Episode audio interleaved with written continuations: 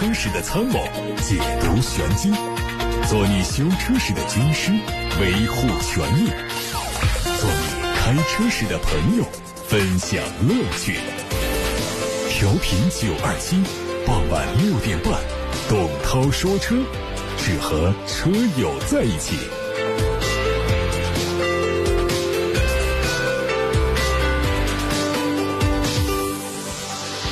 各位好，我是董涛，欢迎每天晚上六点半到七点半听董涛说车。节目通过 FM 九二七、蜻蜓、喜马拉雅等平台同步直播，大家还可以通过蜻蜓、喜马拉雅、董涛说车微信公众号、微博等平台收听重播。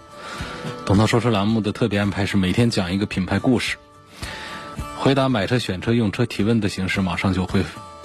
那么大家在节目时间以外，也可以通过蜻蜓、喜马拉雅等平台收听节目的。重播，并且在底下提出买车、选车、用车问题。先看今天的汽车资讯，头条是或遭非法入侵，雷克萨斯、丰田存在安全漏洞。丰田汽车此前和腾讯旗下的网络安全研究科恩实验室展开合作，希望通过对新兴技术的研究来提升道路安全性。日前，科恩实验室指出，目前在售的某些雷克萨斯和丰田车型存在安全漏洞。基于实验室提供的相关信息，丰田复制了这一测试，并承认科恩实验室的信息准确无误。对于某些搭载了特殊多媒体单元的雷克萨斯和丰田汽车，黑客能够利用已经识别的蓝牙安全漏洞运行部分车载功能。科恩实验室同时表示，这些安全漏洞还不能完全。控制车辆的方向盘、刹车或者是油门踏板。丰田认为，通过漏洞攻击汽车需要用到专业知识技术、一款特殊工具，并确保黑客能长期接近车辆。但同时满足这些条件的情况比较有限。即便如此，丰田还是采取了相应的对策，应对当前已经发现的车辆安全漏洞。车主只需要升级软件就可以修补漏洞。再看三月份的汽车投诉排名。从品牌属性来看，前十排名当中只有一款进口车型和自主车型上榜，其他的都是合资产品。从国别来看，投诉的车型基本是以日系为主，占比达到百分之五十。另外，德系、欧系、法系自主也有车型上榜，德系有两款上榜，欧系、法系自主都只有一款。从具体的排名来看，排名前三的车型都是丰田旗下的，包括凯美瑞、亚洲龙和荣放。凯美瑞的投诉有四百一十宗，亚洲龙两百七十宗，荣放一百四十五宗。投诉的问题主要集中在发动机机油增多、乳化，另外还包括车身异响和车内异响，包括发动机异响以及一些设计缺陷。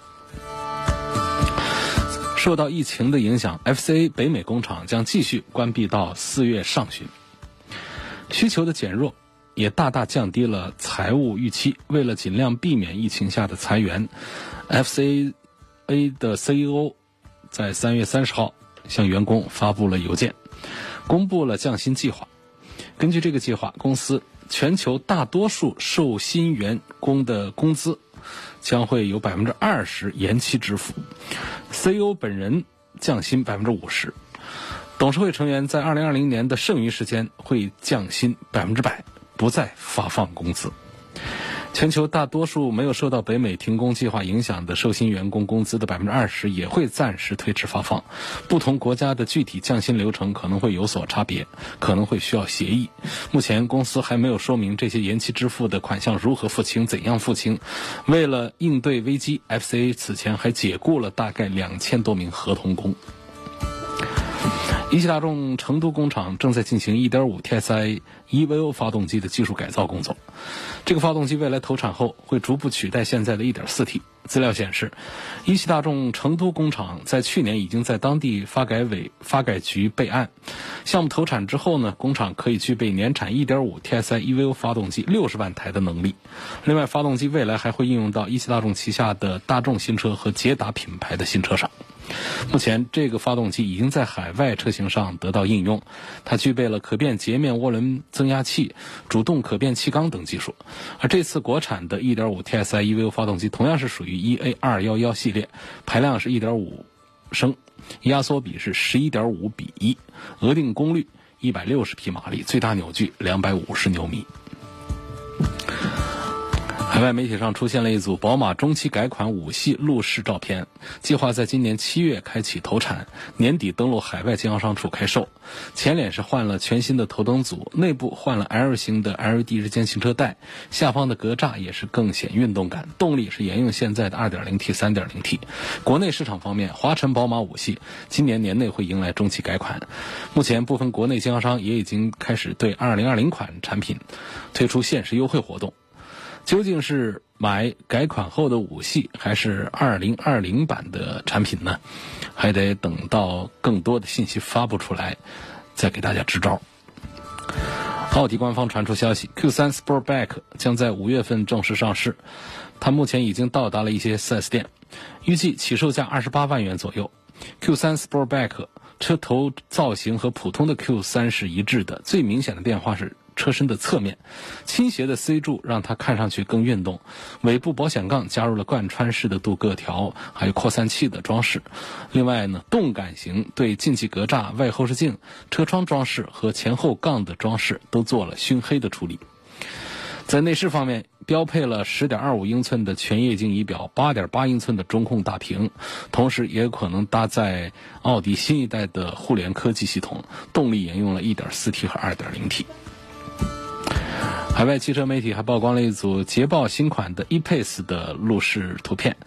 它会在明年上半年正式进入市场。外观方面呢，大灯内部结构是有过了调整，日间行车灯的灯带更加修长，保险杠也做了重新设计。预计继续用 2.0T 的发动机，并且加入了48伏的轻混。凯迪拉克官方在四月一号正式公开了旗下全新轿车产品 CT4，将于四月八号正式上市。作为定位比 CT5 更低的一款中型轿车，它的价格可能会很值得期待。近年来，凯迪拉克一直致力于在中国市场走豪华、年轻、运动路线。从去年的 CT5 开始，凯迪拉克的新品便是对这种品牌理念做了独特的解释。这个车的设计还是非常熟悉的那种感觉，宽的视觉之外，还有一个低的重心设计，几乎都跟 CT5 如出一辙。外观在主观意识上给人的是一种攻击性更强的视觉冲击力。内饰是凯迪拉克家族的内敛风格，后驱还是主打特点之一。动力是通用的 LSY 系列的 2.0T，搭配规格稍低的 8AT 变速器。北京现代的消息是，二零二零款的现代途胜上市，价格十六万九千九到二十一万九千九。在车型布局上，取消了老款的进取版和豪华版，新增了一款性价比更高的智享版，同时顶配相比老款降价两万。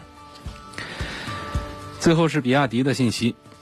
比亚迪 Pro 宋 Pro 的运动版的谍照在网络上流传了，这个车的内部代号是 SA 三。定位是介于宋 Pro 和唐之间，有可能推汽油版、插电混动版和纯电版。结合宋 Pro 的售价区间来看，这款全新 SUV 的起售价格估计是十万块钱左右。从目前曝光的谍照看到，它的前大灯、雾灯外围。都跟宋 Pro 非常相近，尾灯同样是采用了横贯一体式的风格，侧面从前至后是下压式，呈现出一种轿跑车型的运动风格。它还可能会采用悬浮式的车顶视觉效果。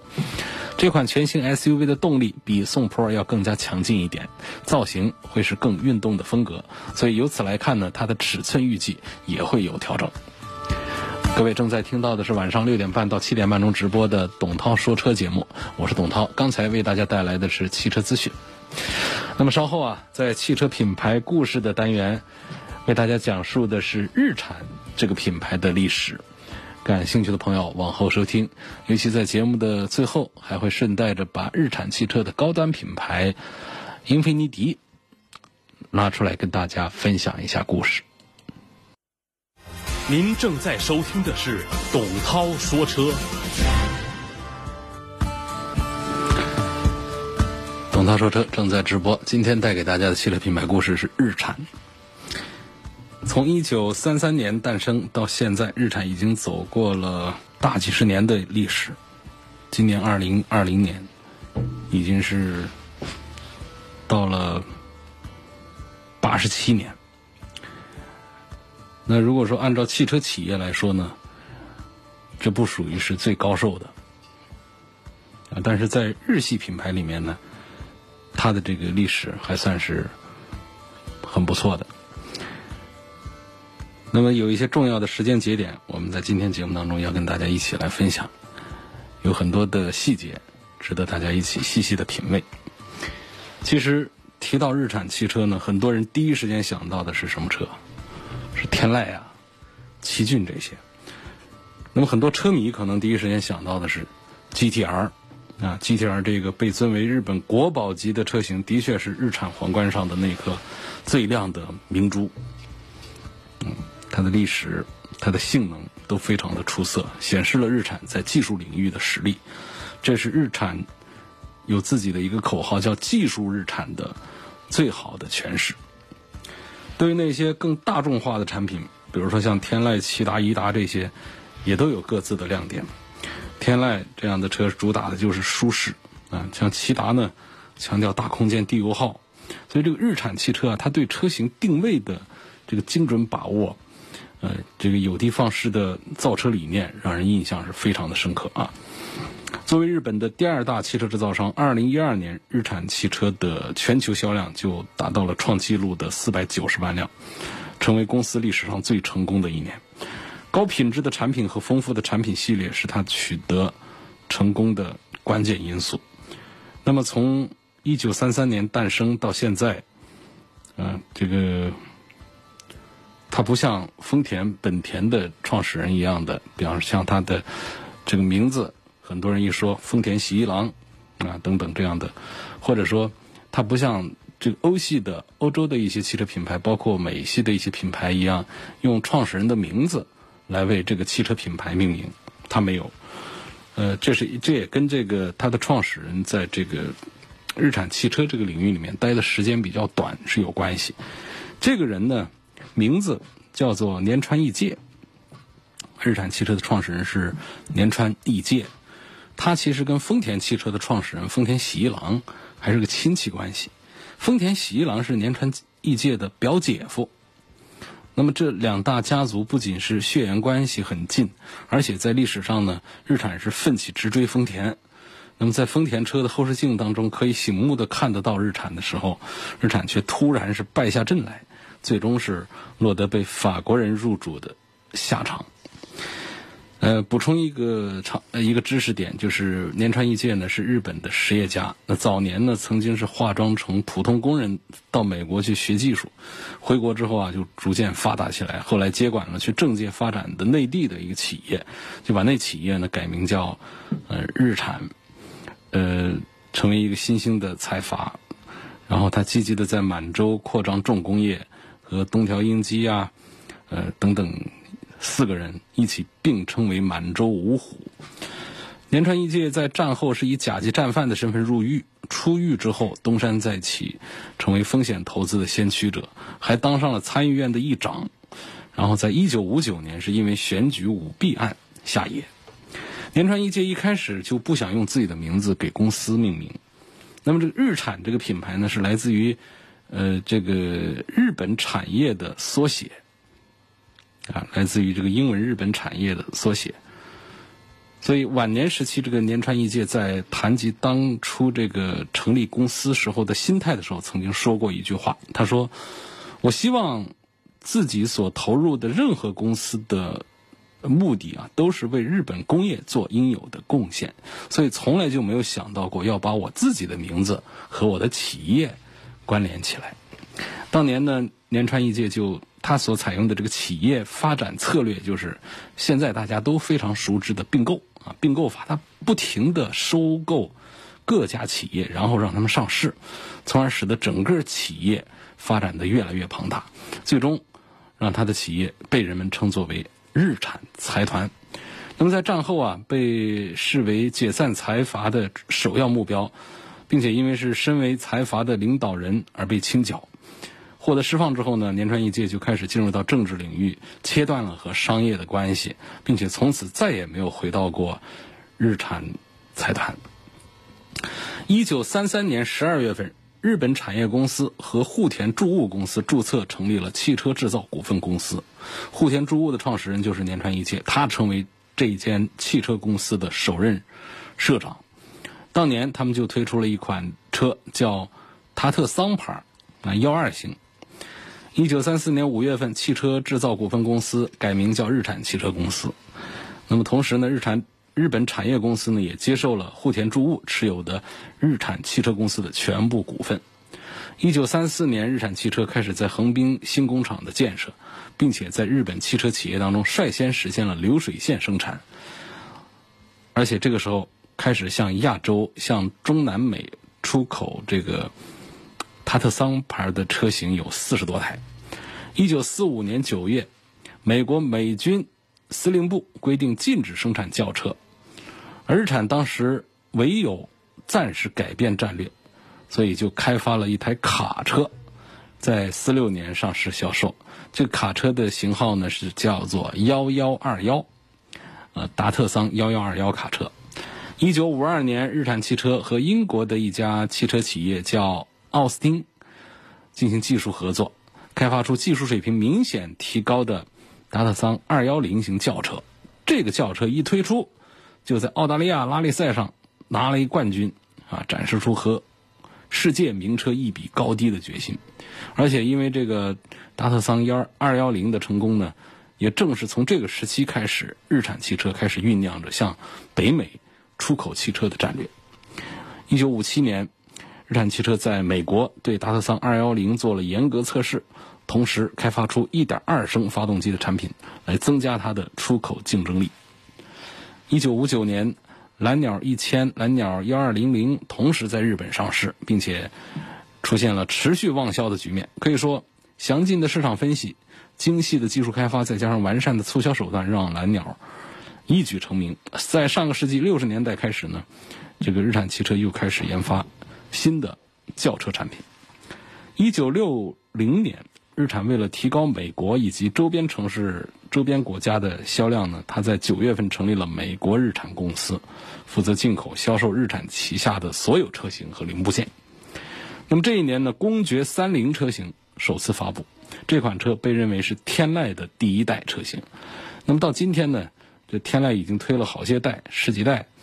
啊，这。仍然是全球市场上最重要的一款中型车，同样在中国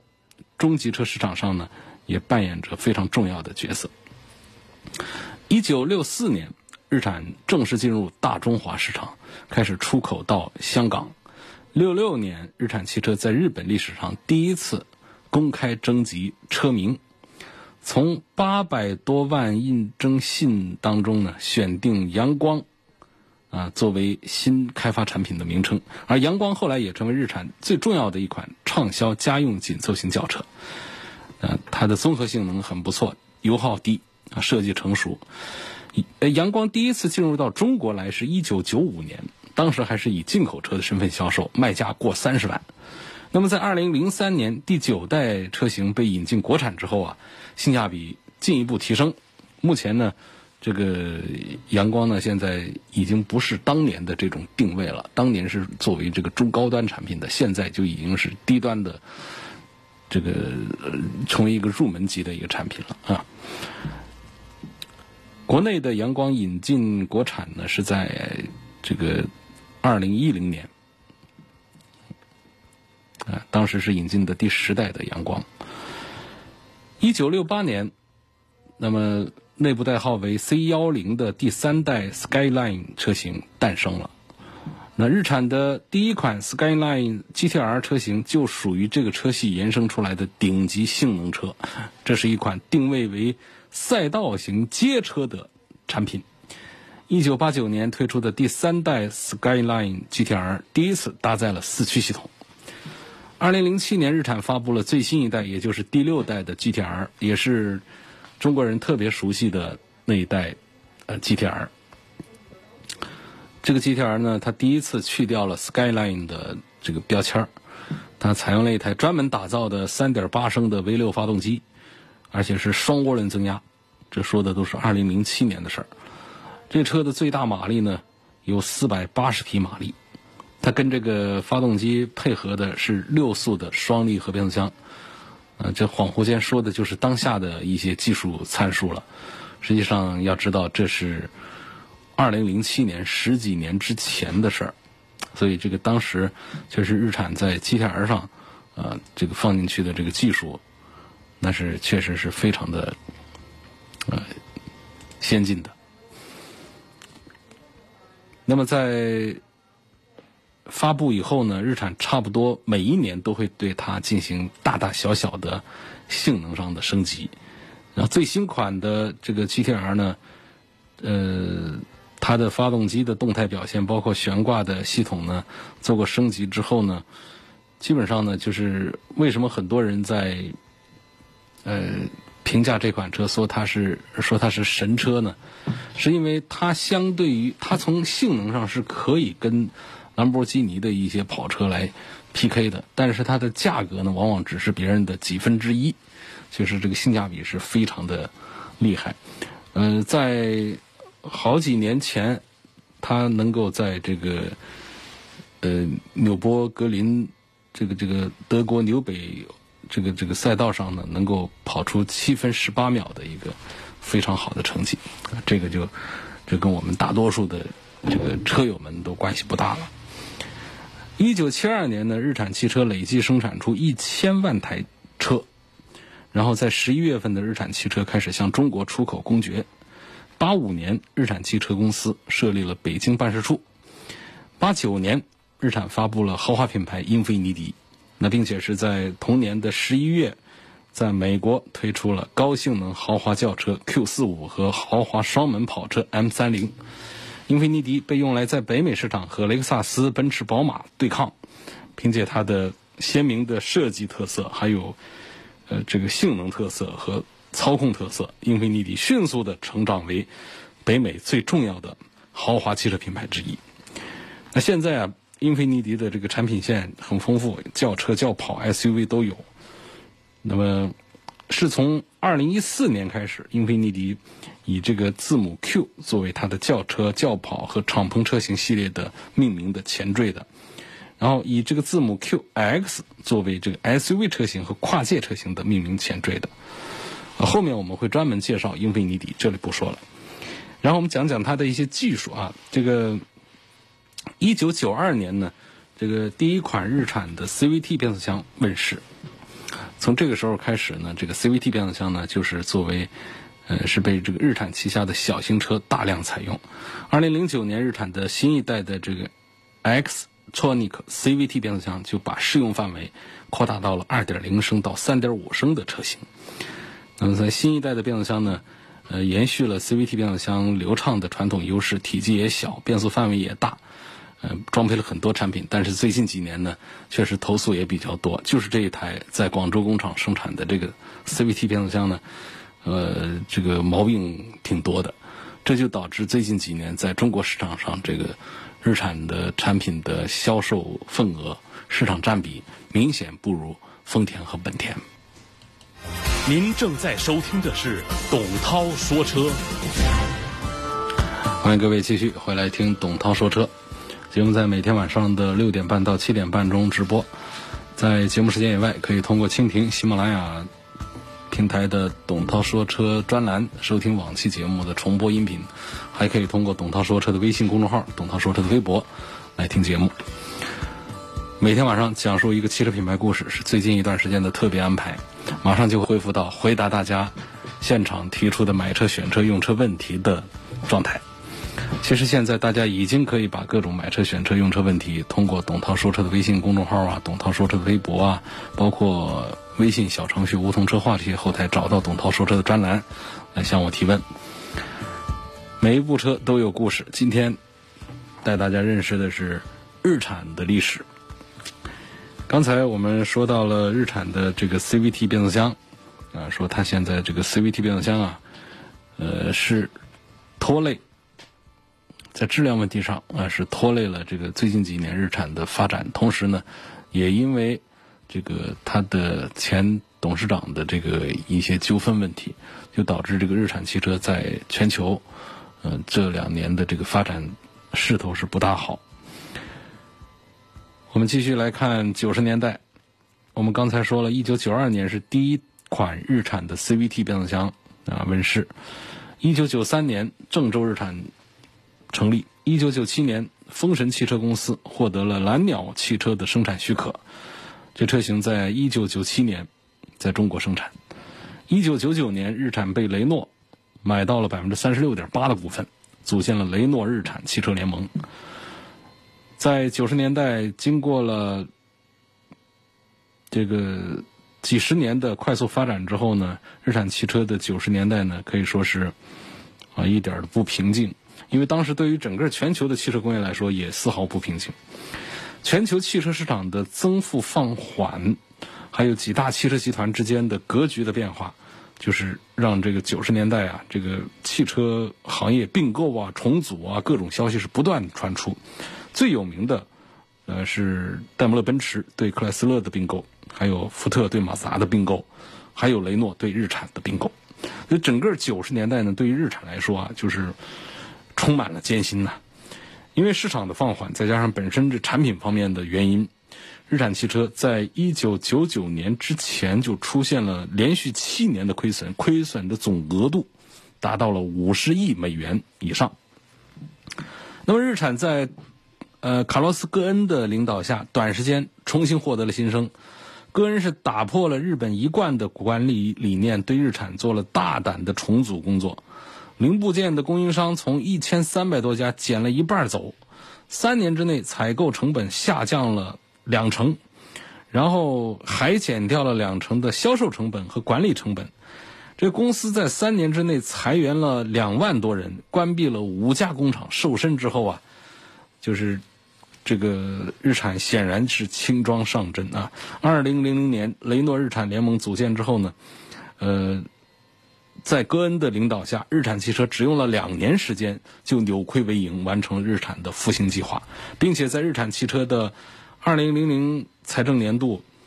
让公司实现了奇迹般的27亿美元的利润收入。这在很大程度上都要感谢戈恩的亲力亲为。他上任之后就一头扎进各个公司的各个角落，亲自到生产车间、职工食堂、经销商啊店面。来听取情况汇报，还亲手试驾了几十辆日产的汽车。在这之前呢，据说没有任何一位日产汽车的高层领导曾经亲自开过自己生产的汽车。看看多么官僚啊！二零零二年，日产和东风汽车公司签署了全面战略合作关系。二零零二年的这个营业利润是百分之十点八，也实现了历史上最高的收益。二零零四年三月份，东风汽车有限公司宣布投资三点三亿元，在广州花都新建研发中心。二零零五年四月，东风汽车有限公司啊推出日产品牌的颐达、骐达轿车。二零零四年九月份呢，还有一个事儿要说，就是东风汽车公司啊，湖北襄阳新工厂正式竣工投产。然后在那个投产仪式上呢，还举办了这个全新的天籁下线仪式。二零零五年呢是日产业绩突飞猛进的一年。那一年呢，日产汽车发布了新的业务计划，叫做价值增值计划。按照这个计划，到二零零七年财政年度结束为止啊，日产汽车的全球销量将达到四百二十万辆。继续在全球汽车制造商中保持最高水准的营业利润率。那么，在这个计划的执行期间呢，呃，日产将在全球市场上推出二十八款全新的日产和英菲尼迪品牌的汽车。这一年的五月份开始，因为戈恩把前所未有的担任了雷诺和日产这两家公司的 CEO，啊，把这么一个。事件带给全世界，那么两家公司在研发、生产和销售方面的互补和互动进一步加强。所以说，有分析家认为啊，在卡洛斯·戈恩的带领下，拥有七十多年历史的日产汽车呢，就是从那儿开始迎来了一个发展的黄金时代。二零零七年，日产旗下的高端豪华品牌英菲尼迪正式投放中国市场，并且陆续。引进了 G 系列、FX 系列、M 三五、EX 三五等等多款产品。目前呢，中国已经成为英菲尼迪继北美之后的这个这个全球另一个比较大的市场。那在二零零七年的日产还发表了连续可变气门生成技术啊等等这些技术呢，在日本的这个发动机的市场上呢，确实是非常有竞争实力的。比方说，它在这个中低转速下，它可以啊直接控制气门的生成，来减缓进气流量，达到省油的效果。这在十几年前，这个技术那还是响当当的很。二零一零年，雷诺日产联盟和武汉市政府就推广电动汽车签署了一个合作协议。然后，雷诺日产联盟还宣布跟戴姆勒集团展开全面战略合作。二零一零年年底，日产凌风电动车在日本和欧美市场上上市。凌风是五门五座的掀背轿车，然后还是用了锂离子的电池驱动，充满电的情况下呢，理论上可以跑一百六十公里以上，大概需要八个小时把电池充满。那么在一零年推出凌风的时候啊，其实这些数字都还是很惊人的，只是在现在来看呢，这个数字已经是非常糟糕了。我们说的这是十年前的事儿了，二零一零年了。二零一二年，英菲尼迪全球总部落户到香港。那么这一年呢，东风汽车公司在大连动工新建了新工厂。二零一三年七月份，呃，戈恩宣布，为了让生产更有效率，为了降低研发造车的成本，加快产品研发的速度，呃，他们打造了一个新的模块化平台，叫 CMFA。啊，并且将在这个呃，在二零一五年把这个技术呢用在了这个印度的一些产品线上。二零一三年还有一个事儿呢，就是在日产的这个第三届三六零活动上，他们发布了很多的战略规划，最重要的就是呃，日产宣布将在二零二零年，就是在今年推出经过革新的、具备商业化的。可用于多款车型的自动驾驶技术，同时在活动上也展示了一些自动驾驶相关的核心技术。那么时间来到二零二零年，我们现在看到，实际上因为这中间的一些周折影响，日产在自动驾驶方面呢，其实并没有太多值得我们提起的话题。那确实是这中间呢，一个企业的发展真是经不起这些东一下西一下的折腾。您正在收听的是董涛说车。董涛说车，最后为大家讲述的是英菲尼迪这个品牌的历史。虽然说没有百年造车历史作为后盾，但是这个英菲尼迪成立于一九八七年，隶属于日产集团的豪华品牌。正是因为它年轻，才能够不被传统的观念。所束缚，他坚守着品牌成立的价值和初衷，打造着一辆辆很具有性能和豪华的英菲尼迪。一九八零年，呃，就八十年代，为了彻底改变美国消费者啊对于日系品牌过去大多只给人经济、省油、耐用的这种传统印象，打进当时只有欧洲品牌和美国本土品牌的高级车市场。不仅本田在一九八六年五月在美国推出高端品牌讴歌。日产也在一九八七年进入到美国和欧洲的高级车市场，成立了全新品牌英菲尼迪。那么丰田呢，是随后在一九八九年，经过了五年的筹备之后呢，发布了雷克萨斯。所以他们三家不约而同的在海外形成了三国鼎立的局面。相较于当今豪华汽车品牌啊，都有显赫的百年造车历史背景，那么这英菲尼迪的年轻呢，反而成为它最大的竞争筹码。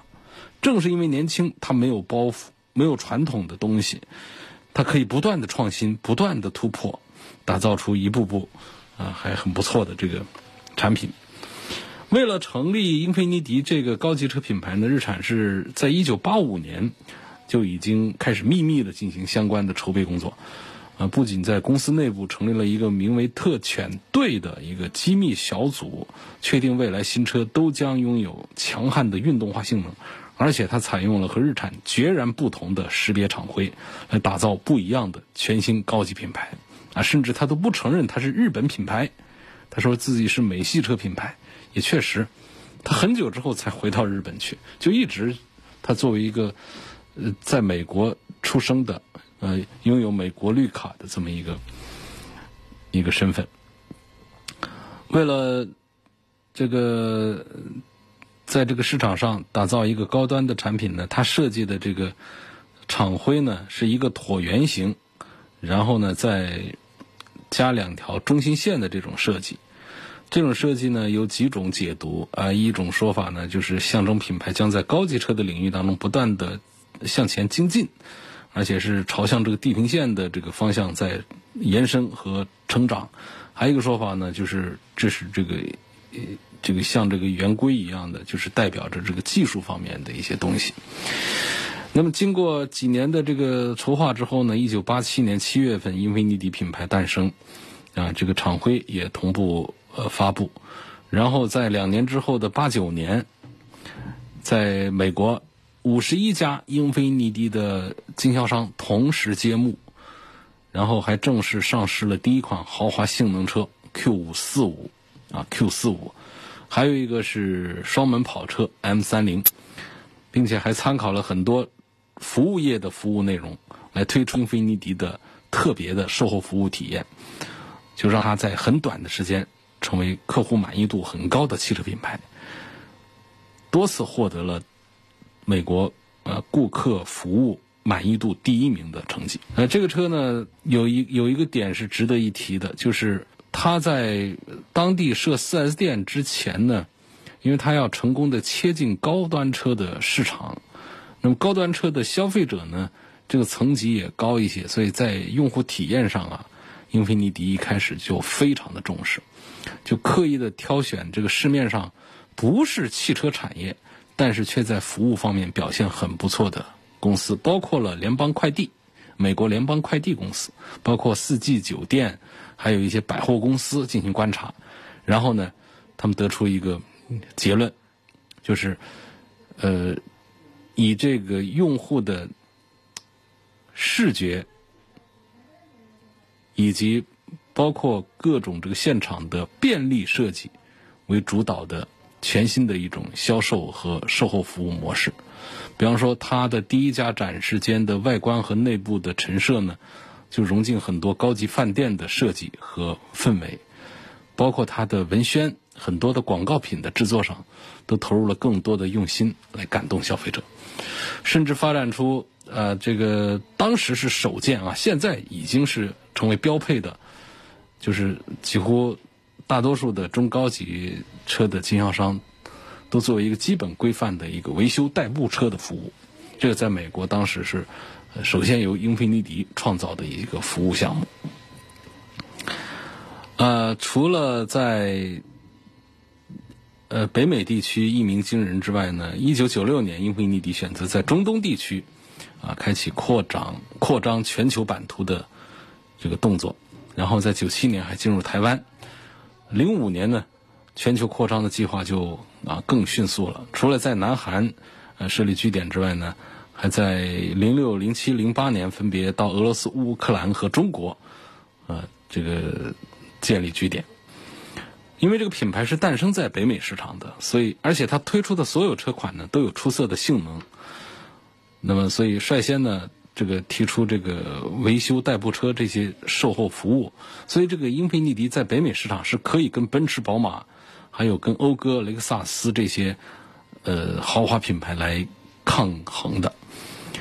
英菲尼迪很值得一提的两个技术，在我们节目的最后跟大家分享，一个是 VQ 发动机，在车坛呢，只有少数品牌能够以这个动力心脏自豪的。有很多品牌，他们都是采购别家的发动机，自家有发动机呢，也不是多么的出色。那么英菲尼迪的这个发动机呢，就是很棒的啊。像这个劳斯莱斯，它的这个发动机啊，包括奔驰的 V 六啊，法拉利的自然吸气啊，这都是最佳效率代表。那么英菲尼迪的 Q 呃 VQ 发动机呢，是以绝佳的安静、节能和动力表现啊来这个。让别人记住它的。从九五年开始，美国的权威杂志就连续十四年评选它为年度十大最佳引擎，这创下了空前绝后的惊人记录，是绝对可以列入到车坛名人堂的前瞻动力科技啊。现在来看，这个 VQ 仍然还有很多值得借鉴的一些先进的设计。另外一个值得一提的技术呢，就是这个英菲尼迪首创的电子线控操控科技。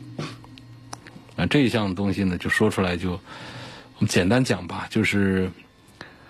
呃，英菲尼迪它导入作动原理和尖端战斗机一样的这种电子线控转向科技，取代用了超过一个世纪的机械式的转向系统。就是它有几个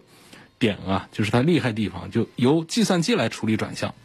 转向非常精准，而且遇到路面不平。机械式的方向盘会因这个轮胎转向而转动，这个电子线传呢，它是遇到凹凸不平的路面，计算机会主动控制轮胎的方向，让车子保持平稳不偏移，方向盘也不会扯动，就是很不错的、很舒适的行车体验了。那么，总之呢，这个英菲尼迪的发展初期确实是并不顺利，然后英菲尼迪的这个后期呢，目前呢情况呢也不顺利，呃，但是呢我们。能关注到，在它的发展历程当中，雷诺日产的结盟成为它一个重要的转折点，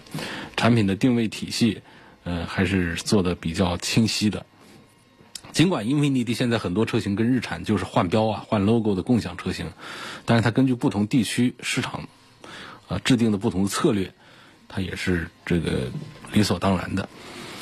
现在英菲尼迪的品牌知名度，呃，在。